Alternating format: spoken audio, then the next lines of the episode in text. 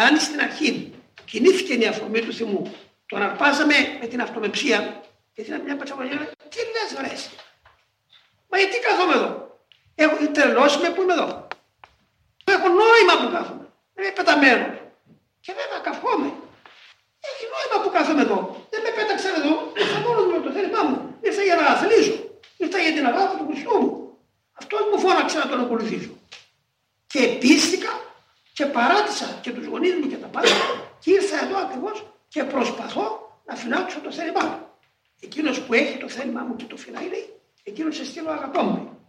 Και ο κατά αυτόν τον τρόπο να αγαπώ με, αγαπηθήσετε υπό τον πατρό μου και εγώ εμφανίσω αυτό με αυτό. Βλέπετε. Αυτός είναι ο λόγος.